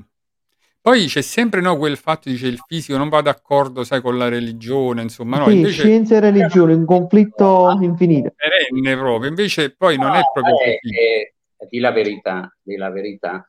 Eh, in alcuni casi sì, perché eh, la scienza ti porta a dire che tutto ciò che non vedi, che non tocchi, non esiste, no? Mm. Ma dall'altra, eh, prendiamo proprio l'universo, il concetto che... Eh, c'è un'infinità di universi, oppure che anche il nostro universo è infinito, perché laddove non c'è l'universo c'è comunque il nulla, ma il nulla esiste, se no l'universo, quindi che anche il nostro universo è infinito, lascia un, un senso di angoscia, no? Come dire, ma com'è possibile, no? E, e l'universo, o gli universi, no, ah, sono senza fine, no? Se non ci pensa viene un sentimento di angoscia, no? L'uomo non dovrebbe avere paura, timore di affrontare... Vabbè, poi ci sono tante visioni, ci sono tante visioni, ci sono tante visioni. Una cosa è certo, che l'uomo, come direbbe Vecchioni, è uno sputo in questo universo, nel senso che siamo veramente una piccola parte, noi della Terra in questo universo siamo veramente una piccola, piccola, piccola parte di qualcosa di più grande di noi, che certo. chiamiamo appunto vita. Ma questo certo dobbiamo prendere atto, no? Non siamo più al centro dell'universo. Bravo, è finita la teoria. Un continuo nell'universo, e quindi eh, da qui nasce ovviamente il discorso se possono esistere altre civiltà simili alla nostra. C'è un'equazione, si chiama di Drake, scritto Drake, eh, uno scienziato che è morto appena eh, quest'anno, eh, o nel duemilaventidue, il quale diceva, vediamo un po' sulla Via Lattea se potrebbe esserci una civiltà eh, simile a quelle sulla Terra. Allora, prendiamo quanti, eh, quanti sistemi solari ci sono, no? D'accordo. E all'interno di questi sistemi solari scegliamo quelli che abbiano anche dei pianeti.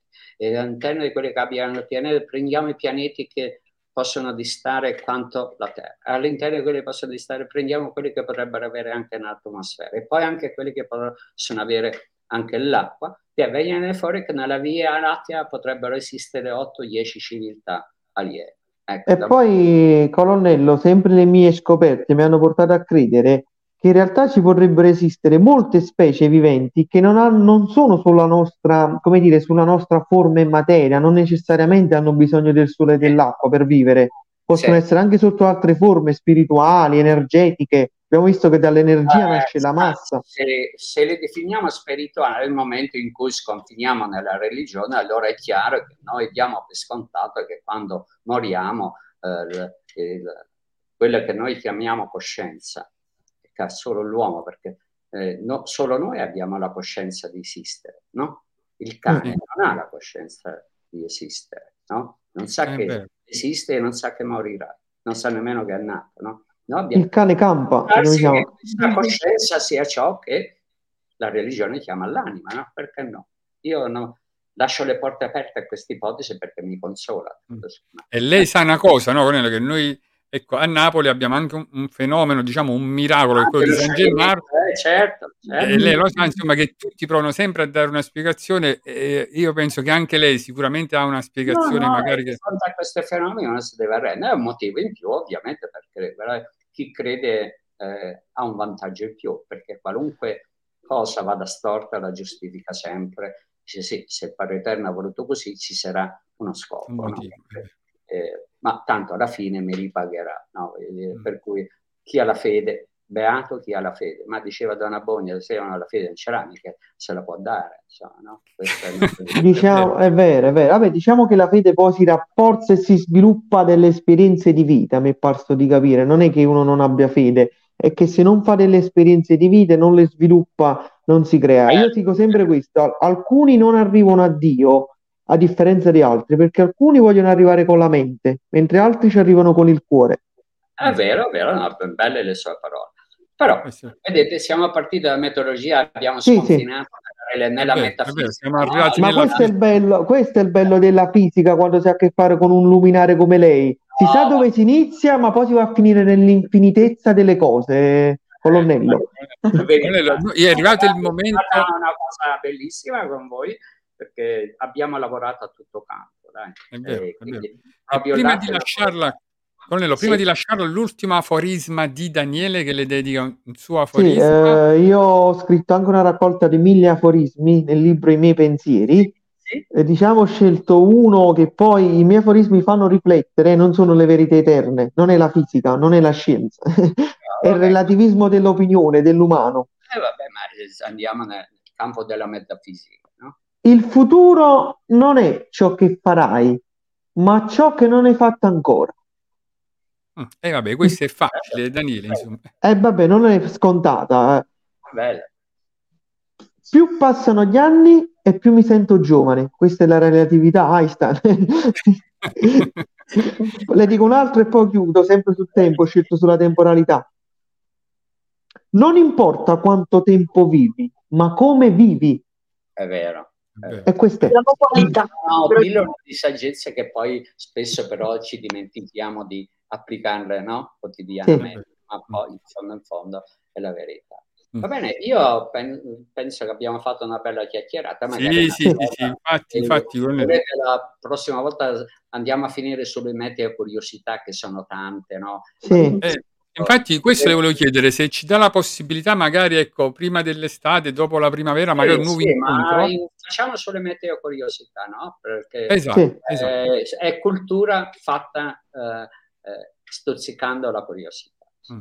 Ecco, io Guarda. intanto veramente ci tengo a ringraziarla di cuore per no, la no. sua, insomma, cortesia, per eh, come dire, per aver accettato di stare con noi e, e per noi, come dire, questa puntata rimarrà per sempre un patrimonio Grazie. di Rubrica Social nei nostri cuori. Poi le rinnovo l'invito a Napoli, insomma, quando eh, viene ci faccia sapere, tanto ormai sono, sono fortunato per quel suo numero e quindi ma in genere andiamo a registrare in via Santa Lucia dove c'è ma anche giusto due minuti, ci pigliamo un caffè, ci facciamo una foto eh, perché per noi è veramente un onore. E poi io ricordo il suo sito meteo giuliacci punto it perché lì si trovano tante sì, siamo presenti su tutti i social, YouTube, eh, Instagram, Facebook, eh, TikTok. Su TikTok sono con la mia meteorina, abbiamo molto successo TikTok e basta andare Colonnello Giuliacci Mario. E quindi... infatti io già la seguo, io già la seguo.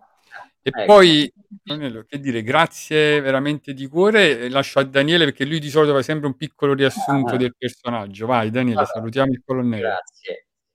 No, vabbè, più per chiusura qua, no, Colonnello, ci rimandiamo verso cose più grandi e infinite di noi, diciamo. Il mio augurio è che lei possa vivere molti anni molti anni con ancora tanta passione e amore per quello che fa, perché veramente il nostro paese ha bisogno di menti come la sua. E dico una cosa, avere Giuliacci nella nostra rubrica non tanto ci ha dato un valore in più, ma ci ha reso una rubrica che ha un valore di più, cioè lei ha aumentato la nostra, come dire, credibilità, no che non ci sia, perché veramente è stato, come dire, la punta di diamante. Noi abbiamo avuto grandi professionisti, esperti, ma un meteorologo ci mancava, ma poi averlo della sua fama non ha limiti, non ha prezzo. Veramente è stato il regalo più bello che potesse fare. Non sappiamo come ringraziarlo, ogni termine sarebbe superfluo, veramente. Dico solo grazie infinite. Eh, grazie, grazie a voi, non avevo previsto la vostra simpatia e, la, e quindi... Eh, ho sbagliato, diciamo, no. Colonnello ha scoperto la relatività del tempo con noi. Ho scontato che agenda. Un minuto e me- un'ora e mezza con noi non equivale a un'ora e mezza, diciamo, un'altra trasmissione, quindi il tempo è allora, relativo. Dai, e prometto la prossima volta parliamo magari di meteo, curiosità, facciamo quattro sì. ore. Vabbè. Okay, okay. Grazie di cuore, allora buona grazie. serata a lei e a tutta la sua fantastica famiglia, Colonnello, grazie, grazie da tutta grazie. la rubrica social. Buonasera a tutti, un caro saluto a chi ci sta seguendo. Buonasera.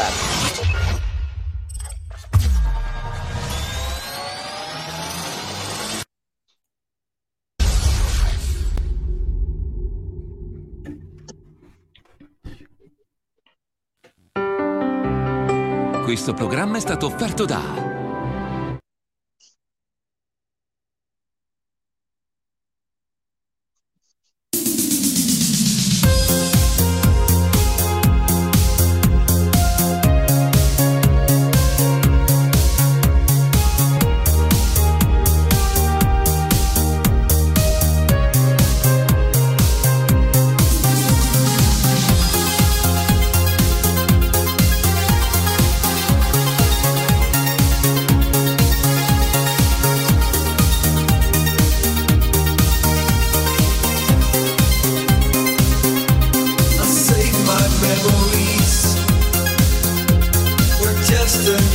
time.